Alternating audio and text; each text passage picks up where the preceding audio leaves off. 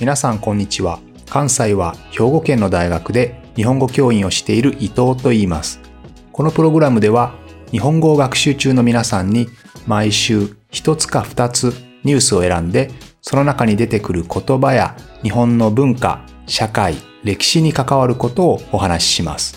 自然なスピードで、でもほんの少しだけ表現や文法を簡単にして話しますので、皆さんが日本語、そして日本を学ぶお役に立てれば嬉しいです。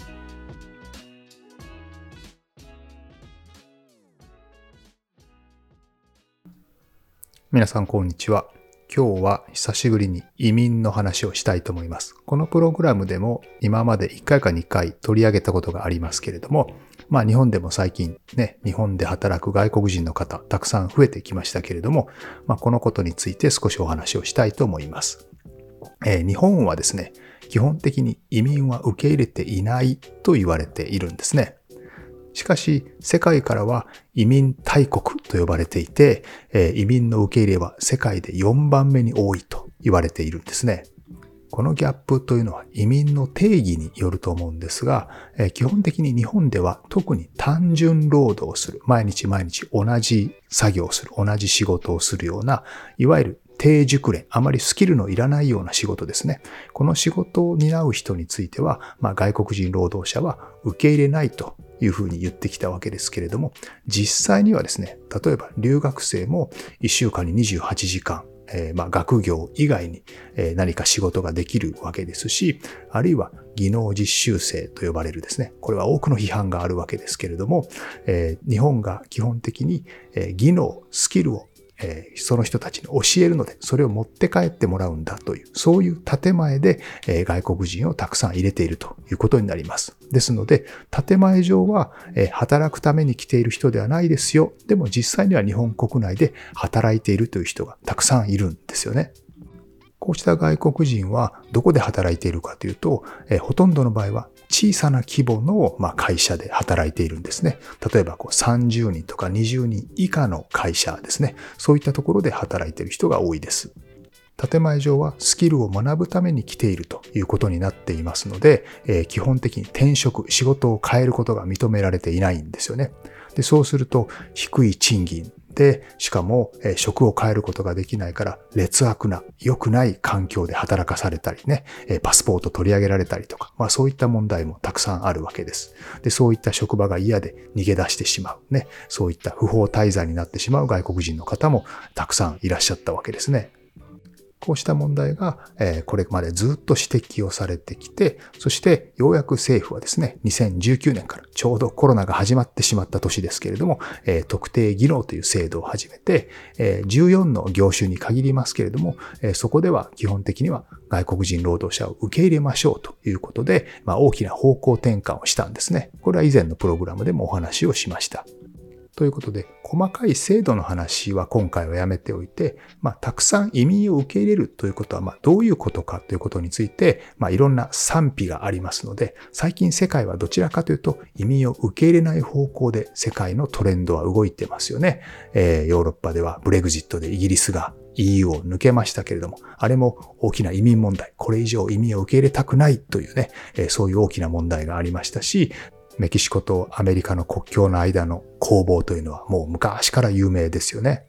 さて、そうは言っても、日本を含む東アジア全体がですね、今、急激に少子高齢化が進んでいるわけですよね。で、少子高齢化が進んでいるから、じゃあ、労働人口が下がりますよね。働く人の人口が少なくなってしまいますけれども、では女性に活躍してもらったらいいんじゃないか、あるいは高齢者に活躍してもらったらいいんじゃないか。まあこういうふうに人々は言うんですが、実際にはですね、なかなかそういうのは難しいんですよね。で特に、えー、ホワイトカラーの仕事はいいですけれども、ブルーカラーの仕事をじゃあ実際に女性が担えるかですね、あるいは高齢者の方が担えるか、あるいは若い労働者の方でも、やっぱりホワイトカラーがいいなと思う人が大半なわけですよね。そうなると、特定の仕事、ね、特に肉体労働のような仕事、単純労働のところには、やっぱり人手不足が起こってしまうわけですよね。しかも決してそういうところは高収入ではありませんので、ね、安い賃金で、えー、しんどい仕事を本当にしたいかと言われると、なかなかそこには人が集まらないというのは現実だと思います。ということはそういうところで働いてくれる。日本においては低賃金と言われる給料でもその給料を高いと思ってくれるような人たちに来てもらって働いてもらうというようなことですね。まあそういったことにならざるを得ないわけです。ただし、この安い労働力としてその人たちのことを捉えてしまうと、その人たちの人権とか、ね、働く環境とか、そういったものが悪くなってしまうわけですよね。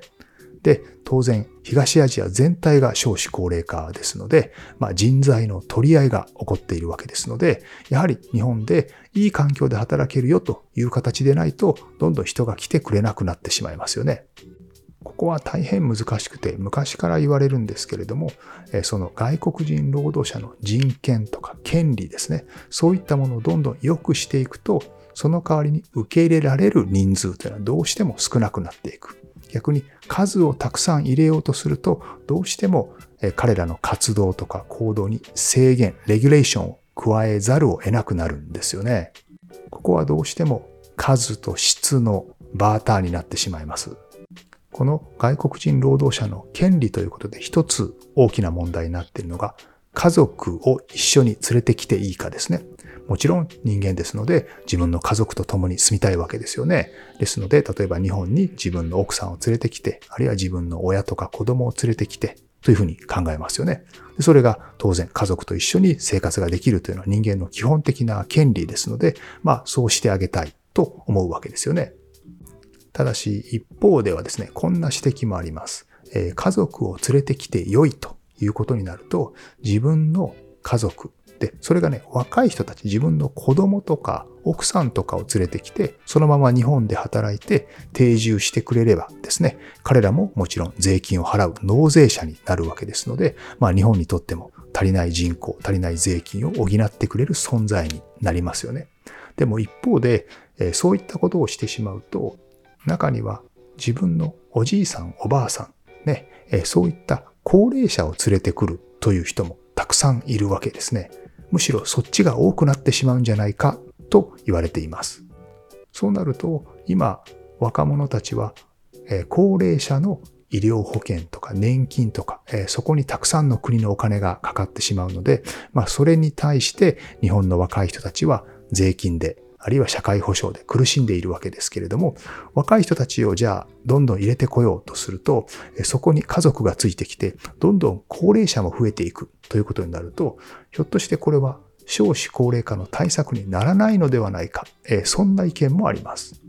また、安い労働力を簡単に入れてしまうと、本当はですね、人材不足っていうのは企業にとっては、あるいは経済にとってはいいことなんですね。人材が不足しているということは、お給料を上げないと、え、従業員が集まってくれないですね。え、さらに人材が少ないということは少しでも生産性を上げて、少ない人材でよりたくさんの仕事ができるようにということで、え、プロダクティビティ、生産性を上げようとしますよね。そうすると技術革新がどんどん起こりますので、IT 化を進めたりとか、そういったこともどんどん起こりますよね。でもそこに時給600円でも、時給500円でも働きますよ、みたいな人が来てしまうと、本当だったら起こったはずのイノベーションが起こらなくなってしまうということもあります。今よくね、コロナの時の、まあ、政府の補助金のおかげで、えー、生き残っている。本当だったら潰れていてもおかしくないような、えー、あまり力のない企業が、えー、ゾンビ企業として生き残っているみたいなことが言われていますけれど、えこれは安い外国人労働力に頼っている企業についても同じことが言えるかもしれません。本当に普通のお給料できちんと従業員を雇っていると、まあ競争に負けてしまうようなところが安い外国人労働者を使えることによって生きながらえている、サバイブしてしまっている、えー、そんな企業もやっぱりあるわけですよね。ちなみにこういう移民問題の時に一番問題になるのはやっぱりブルーカラー、いわゆる単純作業、えー、肉体労働、まあそういったことを担ってくれる人たちのことですけれども、えー、日本は実は世界でも珍しいホワイトカラーの外国人労働者も受け入れに積極的な国なんですね。これはかなり珍しいと思います。えー世界に移住したい、移民したい国としてまあ人気があるのは当然アメリカ、イギリス、オーストラリア、カナダですね。この4つです。まあ英語圏ですしね。えー、みんなそこに移住したいと思うわけですけれども、基本的にアメリカ、イギリス、オーストラリアは、えー、ほとんど、まあ、留学はたくさん受け入れていますけれども、就職ほとんどできないですね。特にホワイトカラーの仕事で就職はまずないですよね。ビザもほとんど出してくれませんよね。ですので、日本人でも多くの方がアメリカやオーストラリアに、えー、まあ、留学に行きますけど、そこで仕事を得る、卒業してからホワイトカラーの仕事を得るみたいな人ってのはほとんどいないですよね。留学してそのまま残って働きたかったら結婚しろって言われるぐらいですね。それから移民の議論になるといつもよく話に出てくるのが犯罪率ですね。えー、まあ日本だけではなくて世界中で移民を受け入れると、えー、犯罪率が、外国人の犯罪率が上がるんじゃないかみたいな、えー、そんな議論があります。ただ実は外国人の犯罪っていうのはですね、最近はずっと減ってるんですよね。えっと、平成17年に4万件ぐらいですかね。それぐらいありましたけれども、平成18年ぐらいから、まあ、どんどん減ってきて、最終的には、令和2年度は1万4000件ぐらいですね。ですので、まあ、3分の1ぐらいに減ってますよね。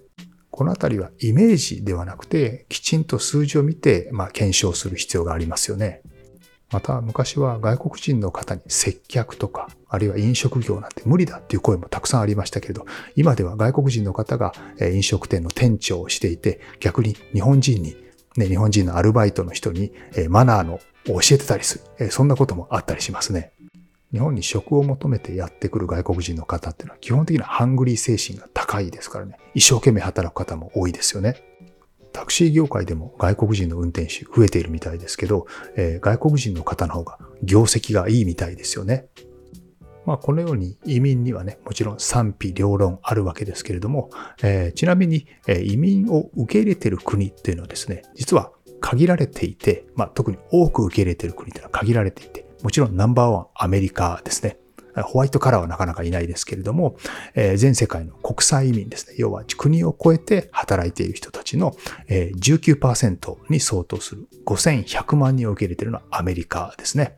えー、それ以外に受け入れ移民の数で、えー、第2位、第3位は、えー、ドイツとサウジアラビアですね。えー、そんな形になっています。ですので、えー、実は国際移民の約半分はですね、トップ10カ国で暮らしているんですよね。それから逆に国際移民となる人ですね、移民をする人の3分の1も実はわずか10カ国の出身ですね。一番送り出しの多いのはやっぱりインドですよね。約2000万人近くの人を海外に送り出していますね。他にもメキシコ、それから中国、どちらも1000万人以上送り出していますね。ロシアも1000万人ぐらい送り出していますね。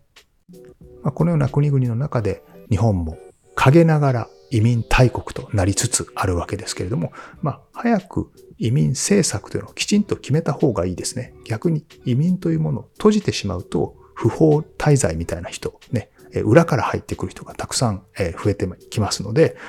国としての方針をきちんと決めて受け入れていくというのが大事だと思います。ちなみに移民が嫌だということで、まあ、もちろんそれだけが理由ではないですけれども、えー、ブレグジットで、えー、抜けたイギリスはですね、えー、結局 EU からの移民は減ったんですけれど、えー、香港とかウクライナから移民がやってきて、結局移民の総数は増えてるんですよね。